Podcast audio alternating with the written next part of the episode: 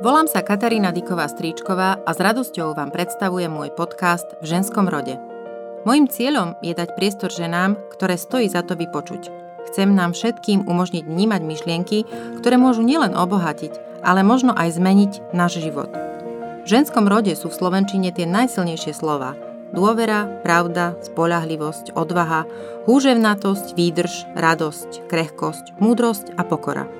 Ale aj zrada, pícha, nevera, malichernosť, choroba, závislosť, žiarlivosť, prehra či smrť. Osobne som presvedčená, že nad nimi všetkými stoja láska a nádej. Prajem si, aby vás naplňali po každom inšpiratívnom rozhovore. Podcast v ženskom rode nájdete na Spotify a Apple Podcasts. Budem rada, keď sa stanete jeho pravidelným poslucháčom a poslucháčkou. Dnes sa rozprávam s Olgou Show, ktorá okrem iného tvrdí, že bol pre mňa to taký silný moment, že tieto deti sa vedia podeliť, vedia si vážiť a vedia proste vedia oceniť to, keď sa im niekto venuje. A podľa mňa pre mňa toto bol taký, taký, taký pocit, že preto toto chceme robiť. Keď som sprostredkovane spoznala Olgin príbeh, hneď som vedela, že sa s ňou chcem zoznámiť. Olga vyštudovala a profesionálne pôsobí v neziskovom sektore a dlhodobo sa venuje ľuďom na hranici chudoby, či už slobodným matkám, žiadateľom o azyl alebo utečencom. Tri roky pracovala na projektoch v Afrike, kde sa venovala rozvojovej spolupráci v Malawi a neskôr v Kenii a Sudáne. Manažovala nadačné fondy viacerých korporácií a pomáhala rozvíjať slovenskú firemnú filantropiu a zodpovedné podnikanie. Stala pri zrode myšlienky programu Mobilný pedagóg, zameraného na poskytovanie ranej intervencie nepočujúcim deťom. Od minulého roku je Olga Šo programovou manažérkou a zástupkyňou riaditeľa občianskeho združenia Cesta von, ktoré na Slovensku pomáha ľuďom uviaznutým v chudobe postaviť sa na vlastné nohy, získať prácu a dôstojný život. V ženskom rode dnes nie len o nádeji a láske, ale aj o ľudskej dôstojnosti, iniciatíve, zodpovednosti a nie vždy ľahkých cestách v našich životoch. Prvýkrát mám pred sebou respondentku alebo ženu, na, s ktorou nahrávam rozhovor, ktorú vôbec nepoznám. Stretli sme sa, vidíme sa prvýkrát. Je to aj pre mňa taký vzrušujúci zážitok, lebo mi o vás veľmi krásne rozprával človek, ktorého si veľmi vážim a ktorý má veľmi špeciálne miesto v, rebríčku mojich priateľov, ktorí robia úžasné veci a veľmi hodnotné. Preto s takou bázňou pristupujem teraz k tomuto rozhovoru. Olga, nebudem mať teda možno niektoré otázky namierené úplne presne, a veľmi rada budem, ak budete rozprávať podľa seba alebo pridáte niektoré veci, ktoré možno opomeniem v otázkach. E, vrátim sa naspäť k vaš, vašim štúdiám. Povedzte mi vlastne, kým sa začneme baviť o tom, čo robíte teraz. E, čo ste študovali a kde? Mm-hmm. Tak ja som vlastne ukončila stredoškolské vzdelanie na Slovensku. Chodila som na Evangelické líceum, čo bola alebo je bilingválna škola so zameraním na angličtinu a ja vlastne, keď som končila, tak som sa dlho rozhodovala, že čo bude so mnou, pretože som mala veľa záujmov a nevedela som si vybrať jednu školu, ktorá by nejak tak určila moju životnú trajektóriu a preto som sa vlastne prihlasila na školu do zahraničia, do Spojených štátov a dostal som tam vlastne štipendium, kde som potom pôvodne chcela ostať jeden rok a nakoniec z toho bolo 6 rokov. Takže skončila som tam vlastne sociálnu prácu a aj teológiu. A s tým, teológiu. teológiu, áno. Takže uh, na, vlastne tá, tá, to bakalárske štúdium na uh, Waldorf College, kde som chodila do uh, Iowa, to bolo taká vlastne všeobecná príprava, by som to nazvala, ako teda v zahraničí študuje. Oni sa to, volá sa to, že Liberal Arts College, alebo teda liberálne štúdia, s tým, že e, tam som mala vlastne zameranie na humanitné predmety, a, ale ešte čo pre mňa teda bolo také dôležitejšie, že to nebolo len tá, to štúdium, ktoré ma tak pripravilo na život, ale všetky tie ostatné aktivity, ktoré sme na škole organizovali, či to už boli rôzne koncerty, kultúrne podujatia, práve takéto charitatívne akcie, ktoré, do ktorých sme sa uh, zapájali. A to bolo to podľa mňa, čo ma tak potom naštartovalo, alebo teda približilo a posunulo na to štúdium sociálnej práce a, a takisto aj teológie. Ja som veľmi chcela študovať niečo, čo by mi tak dalo možnosť pomáhať ľuďom. Som teda veriaci človek a ja som nechcela ale študovať teológiu, aby som sa stala farárkou. Moja mamina je inak evangelická farárka. Ale práve som chcela, aby som mohla robiť niečo, kde ja môžem prakticky preniesť to, v čo verím a ukázať ľuďom naozaj to, že mi na nich záleží a že, že to nie je len o nejakých slovách v kostole, ale o nejakých praktických činoch. Preto tá kombinácia sociálna práca a teológia. V nemom úžase sedím. Čo sa študuje na teológii? Teológie, ktorú som ja študovala, ano. teda e, keďže ja už som od za, začiatku mala vlastne to zameranie, to praktické alebo aplikovaná teológia, ako to oni nazývajú, tak ja som tam mala naozaj predmety, ako, ako pracovať e, s ľuďmi s alkoholizmom, ako pracovať ľuďmi so seniormi, ako pracovať s ľuďmi, ktorí berú drogy, ako pracovať e, s prostitútkami napríklad. Takže to bolo naozaj, že sme mali teda samozrejme tie odborné predmety, ktoré sa týkali štúdia Biblie, jazykov a tak ďalej, ale mali sme veľa takých tých praktických prepojení tým, že to celé štúdium bolo postavené na, na štúdiu na dvoch fakultách, na tej sociálnej práci a teológii a preto to od začiatku bolo, sme mali prednášateľov, ktorí pochádzali ako keby z dvoch svetov, takže pre mňa toto bolo úplne že úžasné, že teda hľadali sme v Biblii príklady toho, kde sa naozaj e, venujú ľuďom z, tých, z tej periférie spoločnosti a ako s nimi pracovať. Vy ste tam potom v tej Amerike zostali aj pracovať? Mm-hmm. Ostala som tam jeden rok. Ja som pracovala pre tú organizáciu e, Armáda spásy na takom projekte, takom pomerne novom, ešte teda v tom čase volalo sa to Project Breakthrough, čo v preklade znamená niečo ako precitnutie alebo prelomenie a venovali sme sa práve slobodným mamičkám, ktoré žili na hranici chudoby. Bol to taký krásny projekt, kde ja som vlastne pracovala ako sociálny pracovník, takže snažili sme sa ich dostať z toho začarovaného kruhu chudoby a, a pracovali sme veľa práve s dobrovoľníkmi, ktorí fungovali ako ich mentory. To boli bežní ľudia z, z lokálnej komunity, ktorí im podpor, vlastne ponúkali takú osobnú podporu, v podstate len niekoho, kto ich povzbudí, kto pri nich bude stáť, kto im občas poradí, kto sa s nimi bude tak neformálne stretávať, pretože aj výskumy ukazujú, že mať takýchto ľudí vo svojom okolí je naozaj dôležité, keď sa niekto chce dostať z toho začarovaného kruhu chudoby, že je to pre takýchto ľudí často veľmi, veľmi ťažké, keď nemajú ten podporný systém a sú naozaj v tej komunite, kde aj tí ostatní ľudia ledva prežívajú a potom, keď niekto chce nejakým spôsobom zmeniť svoj životný štýl, oni ich ťahajú dole, alebo teda veľmi ťažké je pre nich sa z toho dostať. Hovoríme o tom podpornom systéme aj emočnom, presne, nielen o fi- sociálnom, o, presne o tak, peniazoch, emočnom. Hej? A práve ten je dôležitý. Niekto, kto nejaká osoba alebo osoby, ktorí vám fandia, ktorí vám proste povedia, nevzdaj to, dáš to, je to ťažké, ale my ti veríme. A že práve mať takýchto ľudí vo svojom okolí, tento podporný systém, e, presne takýto sociálny, emočný, je častokrát ten, ten rozdiel, alebo teda to, čo pomáha týmto ľuďom dostať sa, dostať sa von z toho krovu. A, a my sme vlastne e, školili týchto mentorov, ktorí potom týmto slobodným mamičkám tak, takto slúžili v podstate. Tento projekt o, e, ste aj vymýšľali, alebo ste vlastne išli do toho projektu, ktorý už existoval a pracovali mm-hmm. ste v ňom?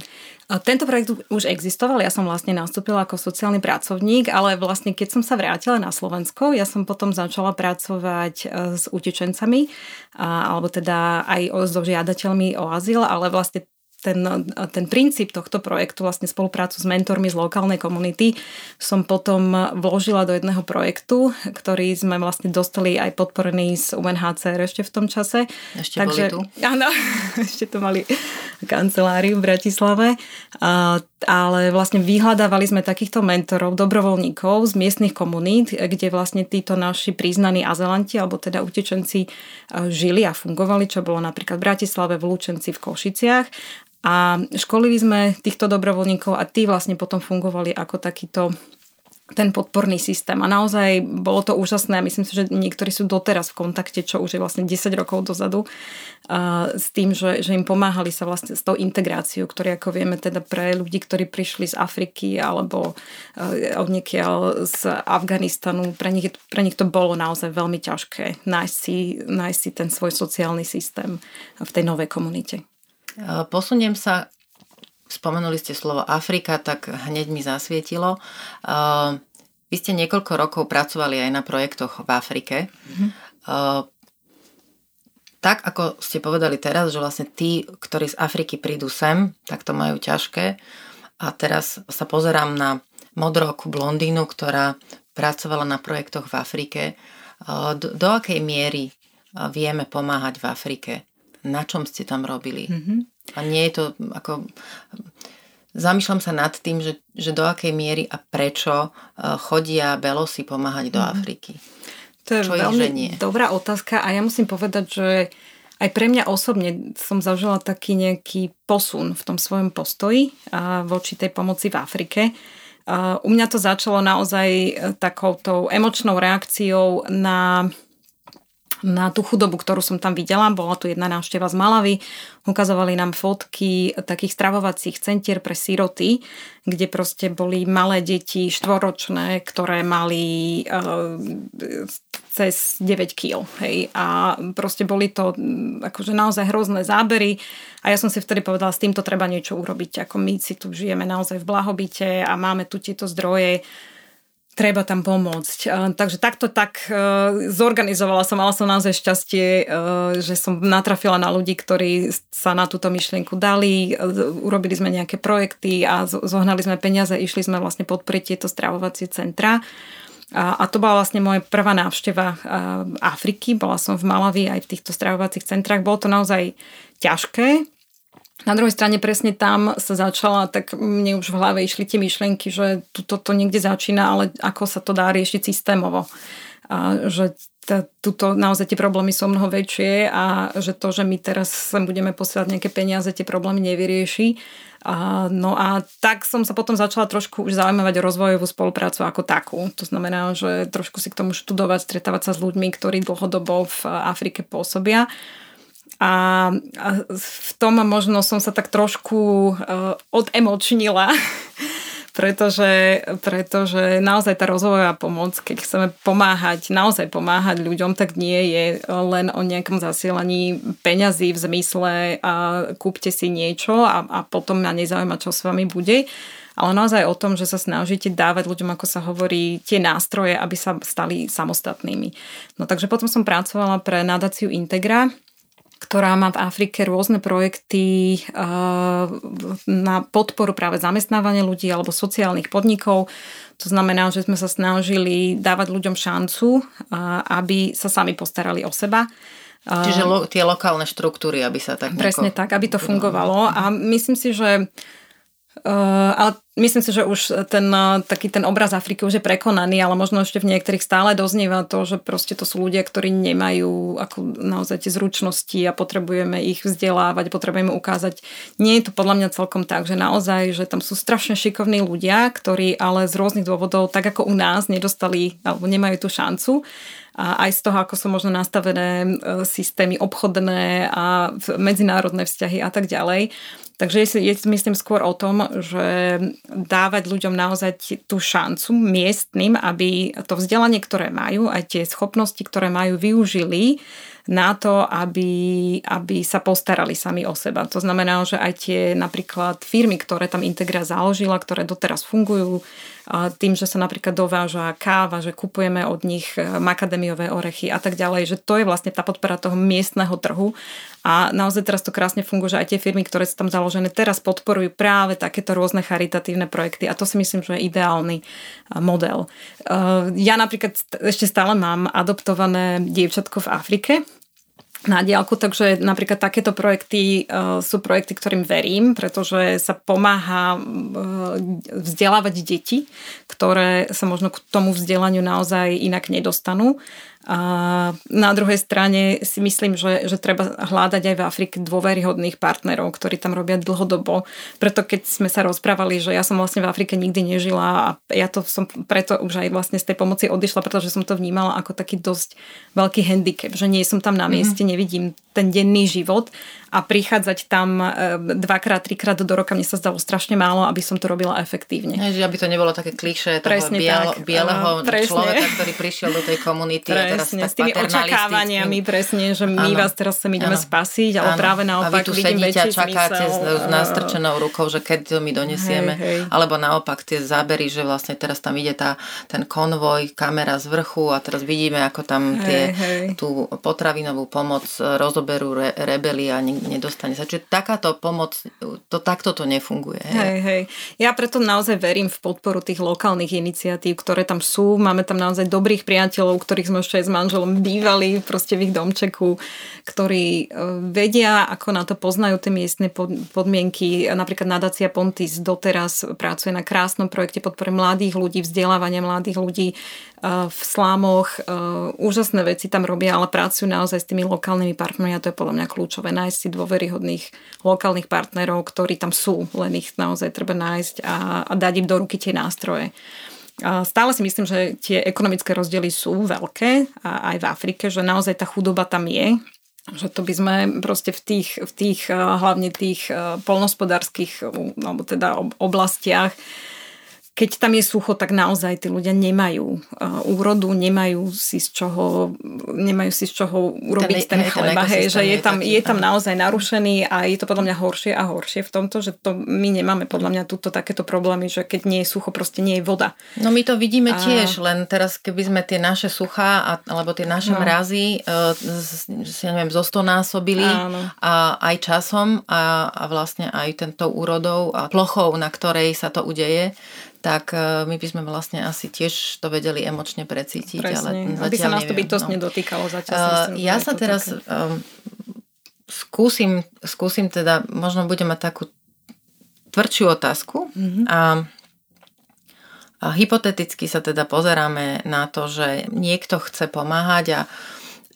stále aspoň vo mne pretrváva také kliše, že, že, že existuje niekto, kto si povie, ja potrebujem pomáhať chudobným alebo mm, tých handicapovaným v, v nejakom systéme a zväčša teda si presne predstaví tú chudobu v treťom svete, mm-hmm. povedzme to tak, aby sme nehovorili len o Afrike, aj keď teda tá, to černožské dieťa, to máme to asi veľmi zakorenené možno uh, cez, cez teda média a a tie zábery, ktoré sú naozaj veľmi e, srdcervúce. Ale bohužiaľ, e, my sa nemusíme pozerať tak ďaleko e, na to, aby sme videli vylúčených hm. a chudobných na Slovensku. Mm-hmm. A to je to, čo ja osobne vyčítam aj niektorým svojim kamarátom, ktorí majú pocit, že teda ideme niekam a takto to musíme spraviť a a, a nepozrú sa na prach vlastného domu, pretože to, čo ste hovorili o ľuďoch, ktorí nedostanú príležitosť z akéhokoľvek dôvodu, máme aj v našich komunitách. Dotknem sa teraz tej práce, ktorú robíte v súčasnosti mm-hmm. a ktorá ma vlastne s vami spojila, lebo to je to, čo absolútne obdivujem a tento projekt si e, ma totálne získal keď mi ho spolužiak a, priateľ Palo Hrica predstavil.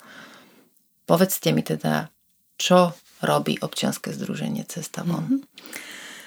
Takže naša organizácia e, Cesta von sa vlastne venuje e, primárne deťom v ránom detstve, teda vo veku 0 až 3, vo vylúčených e, komunitách, čo teda v preklade znamená v romských osadách na Slovensku. Konkrétne teda pracujeme v Kecerovciach, v Zborove a v Muránskej dlhej lúke. A v týchto komunitách vlastne sme vyškolili štyri rómske ženy, ktoré pôsobia priamo v týchto osadách. Oni aj tam bývajú, pochádzajú odtiaľ a vyškolili sme ich v metódach ránej starostlivosti, čo v podstate znamená, aby som to teda trošku opísala, je to, že bežná matka zo strednej triedy, keď sa jej narodí bábetko, tak jednak už má toho strašne veľa načítaného z internetu, jednak možno niečo vie od svojich rodičov, od svojej mamy, od svojich kamarátiek, má dostupné informácie už pomaly od malička chodí na rôzne kurzy, ešte predtým, než sa babetko narodí a keď sa narodí, tak viac menej vie, že čo s tým babetkom má robiť, aby sa rozvíjalo správne. A to znamená, že bavíme sa o správnom psychomotorickom vývine, emočnom vývine, sociálnom, kognitívnom, aby tie funkcie mozgu u malého babetka fungovali tak, ako majú. Keďže... Čiže nebavíme sa o tom, kedy mám vymeniť plienku, Nie, bavíme ani sa o kedy tom, to dieťa mám tak. priložiť, ak ho kojím, tak. alebo dať mu jesť. Hej. Bavíme sa o tom, že vlastne ľudský mozog mozog sa najviac vyvíja do, do tých troch rokov. To znamená, že tie mozgové prepojenia, aby všetko fungovalo tak, ako má, aby potom dieťa, keď pôjde do školy, sa vedelo sústrediť, aby malo správnu, správny úchop, jemnú motoriku, hrubú motoriku, čo všetko sa naozaj tvorí v tom kľúčovom období 0 až 3. A, tak toto tieto bežné matky e, zo strednej triedy vedia, majú to naštudované, vedia, ako to dieťa majú stimulovať. A to sú jednoduché veci, ako napríklad, že e, dajú mu do rúk nejakú hráčku, ktorú majú k dispozícii, aby si to ju nemusia ani študovať. Robia to prirodzene. Áno, že my vlastne to tak máme odpozorované. Ja by som presne povedala, že tak. to je skôr vec pozorovania hej. v rámci rodiny alebo priateľov, presne ako ste presne. povedali. Ale potom už vlastne, keď sú deti staršie, tak už tá mamička vie, že by s ním mala, ja neviem, dať mu do ruky menšie predmety, aby si, aby si trénovalo tú jemnú fazulky. motoriku, fázulky, presne tak, prelievať veci, ukazovať obrázky, rozprávať sa s ním, dá mu do ruky knižku, začne mu čítať už malom spievať. veku, spievať, riekanky mm. s ním robiť a tak ďalej a tak ďalej.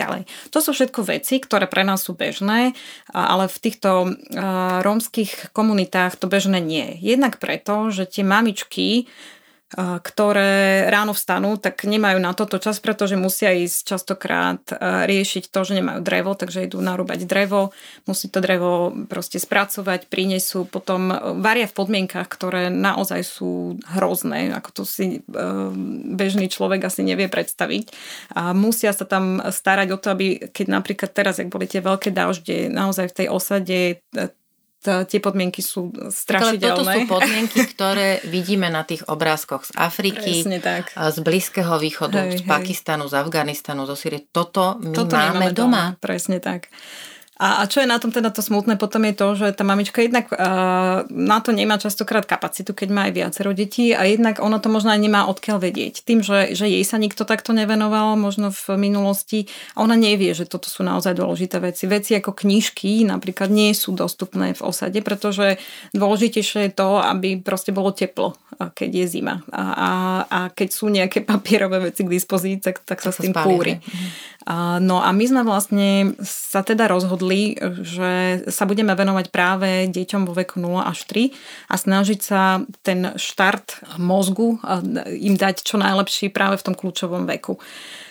Keďže výskumy ukazujú, že deti na Slovensku, rómske deti z osád, ktoré sú vo veku 6 rokov, sú na úrovni mentálnej, alebo teda v týchto kognitívnych funkciách na úrovni 4 alebo 3, trojročných detí niekedy.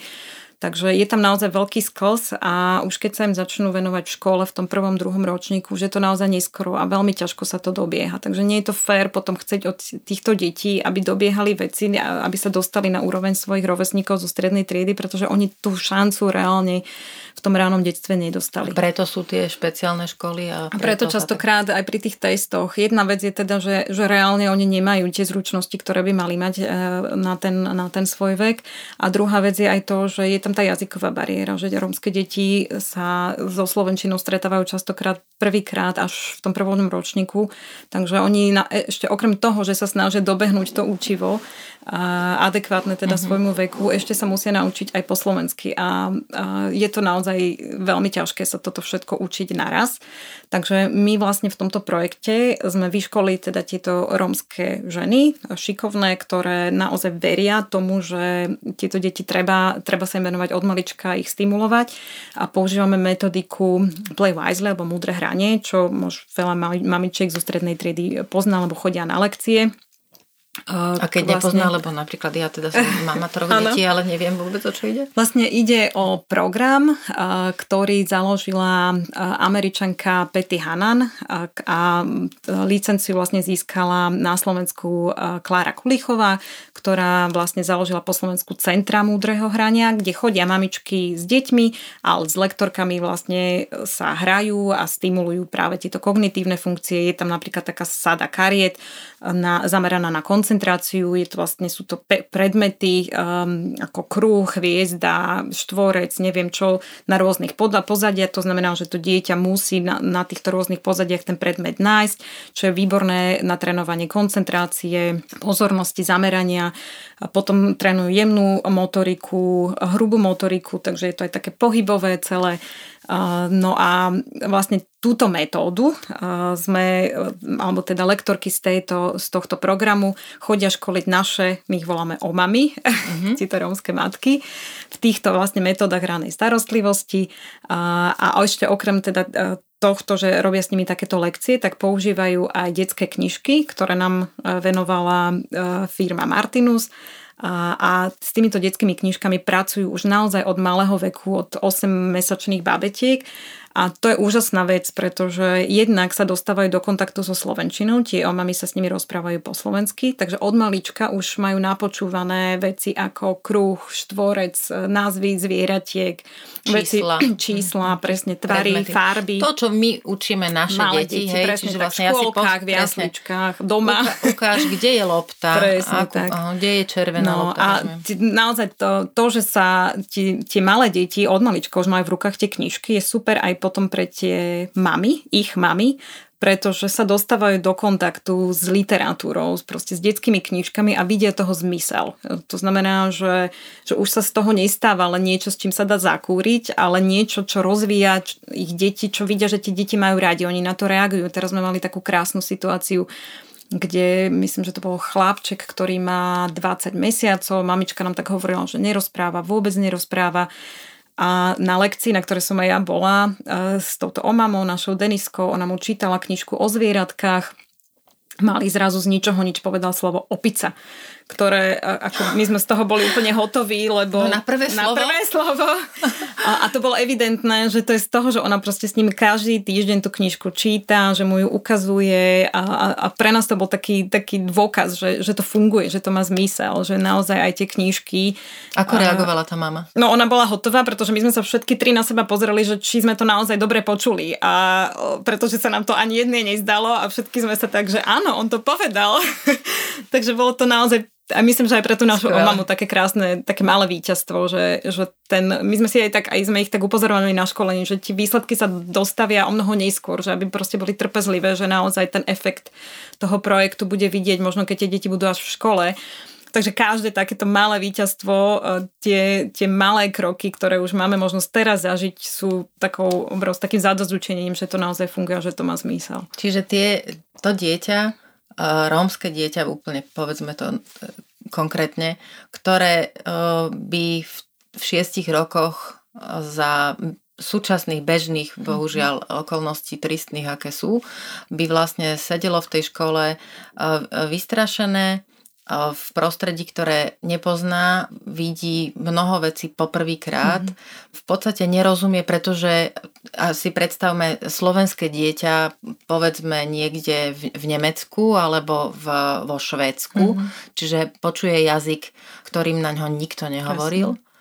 A, a teraz vlastne nemá tú šancu to dobehnúť, pretože nie je hlúpe, Presne. len má trošku oneskorený ten vývin a, a jednoducho, keby s ním robil niekto, Presne. tak by tú štartovaciu čiaru mal rovnakú. Presne. Dobre tomu rozumiem? Presne tak. A teda nejde len o ten slovenský jazyk samozrejme, ale, ale myslím aj, vo všeobecnosti. Presne, tak tá, myslenie, tá, už len to, ne? že oni naozaj teraz každý týždeň si opakujú farby, dostávajú sa k číslam. Malé deti, naozaj také dvoj, trojročné a že už to pre nich aj v tej škôlke, ak sa im mm. podarí do škôlky dostať a potom neskôr v škole nebude proste taký šok. Nebudú to veci, ku ktorým sa dostanú poprvé. Ale to vnímanie sveta, hej, že teda nie, nie, je to, nie, je, nie je to len o hygiene a o nejakých Presne. veciach, ale vlastne vnímanie sveta, ako to dieťa vlastne sa zrazu pozerá na ten svet okolo seba úplne ináč. Presne.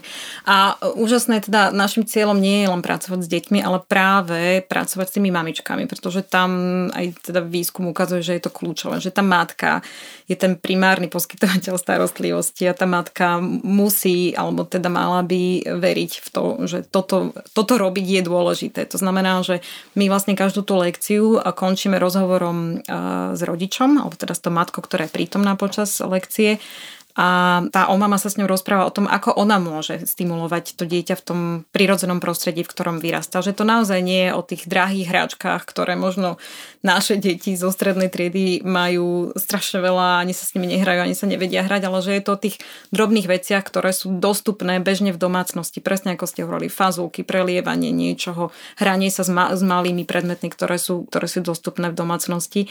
A aby takto podporoval ten, ten um, rozvoj mozgu. Takisto v každej tej komunite rozbiehame e, knižnicu, to znamená, že chceme, aby si mamičky tieto knižky postupne, keď sa už sa s nimi zoznámia a zistia, že ktoré knižky to ich dieťa baví alebo bavia, tak aby si ich mohli požičiavať aj domov. Ako môžeme my, ja sa nepýtam, lebo ja viem, ale ako môžu ostatní pomôcť vám mm-hmm. ako mhm. občianskému združeniu?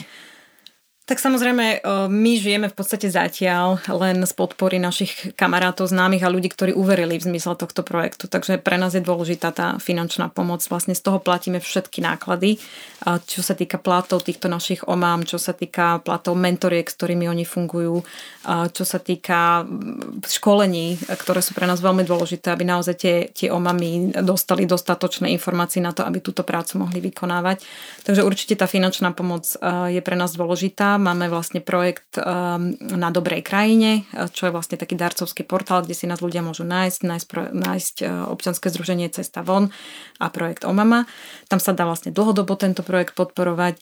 Takže finančná pomoc, ale samozrejme my sme vďační aj za veci ako hračky, uh, ktoré... K tomu tiež smerujem, lebo uh-huh. jedna vec je, že vlastne každý dá to, čo uh-huh. môže a uh-huh. teda viem, že pre vás je aj 5 eur je, je dar.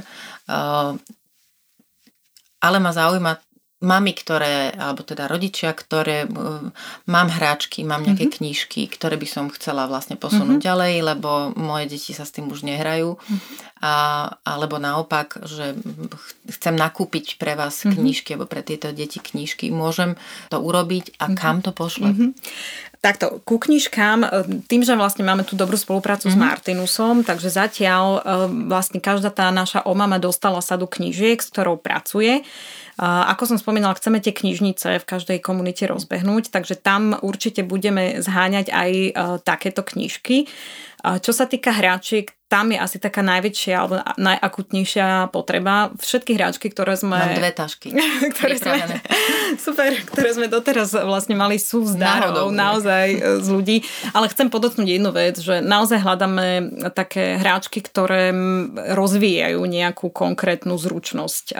hej, že veľa aj my máme doma veci, ktoré sme kúpili, lebo sa to proste dieťaťu páčilo, alebo sme dostali, ktoré pískajú, alebo mhm. ktoré proste robia nejaké zvuky. Áno, neposúvame to, čo netreba. Hej. Tak, snažíme sa naozaj, že keď, keď rozmýšľate nad tým, že čo sa týmto dieťa naučí. To znamená, že hľadáme, ja neviem, pucle alebo vkladačky drevené alebo korálky veľké, naozaj tie veci, ktoré rozvíjajú jemnú motoriku, sústredenosť dieťaťa a snažíme sa vyhnúť naozaj takým tým e, veciam, ktoré možno len sú také prachochytače, s ktorými sa teda veľa, veľa nedá robiť, typu plíšáky a tak ďalej. Áno, myslím si, že naša spoločnosť e, tá, a stredná trieda ich má veľmi veľa, napriek tomu, áno, že sa áno, áno. považujeme teda, že, že ani nie, ale máme. Ale naozaj, ja som teraz bola v osade v Muranskej dlhej lúke, akým naša omama vlastne robila tú lekciu, tak ja som si zobrala tie decka, ktoré sa stále chodia pozerať na to, čo sa deje v chatrči a voľna. Mala som tie veľké megabloky, to sú vlastne takéto, uh-huh. ten predchodca Lega. A mala som tam asi sedem detí, ktoré sa proste nádherne zahrali s týmito veľkými kockami. A, pre nich to bolo naozaj aj pre mňa taký ten pohľad na, tie, na to šedé okolie, naozaj, že špina, výkali, ja neviem čo okolo a proste tieto malé deti, ktoré si tam stavali veže z niečoho farebného. Tá farebnosť toho ma tam asi tak najviac zasiahla, že dieťa, ktoré vyrastá v prostredí, ktoré má málo podnetov, že naozaj aj tie farby, keď tam nie sú, tak sa veľmi ťažko podľa mňa potom rozvíja a dostáva na tú úroveň tých detí zo strednej vrstvy a toto bolo naozaj úžasné sledovať, ako oni sa sústredenie, proste koncentrovanie tam 3 čtvrte hodinu hráli, 7 detí s jednou sadou kociek a krásne bolo tiež, keď sme povedali, že už ideme, dohrali sme sa behom naozaj dvoch minút. Oni to upratali bez jedného slova, podali mi tášku som si hovorila, že častokrát v týchto našich hracích centrách neviem, že či by to takto fungovalo, že či by tam nenastala proste nejaká bitka o to, že ja ešte chcem a neviem čo. Takže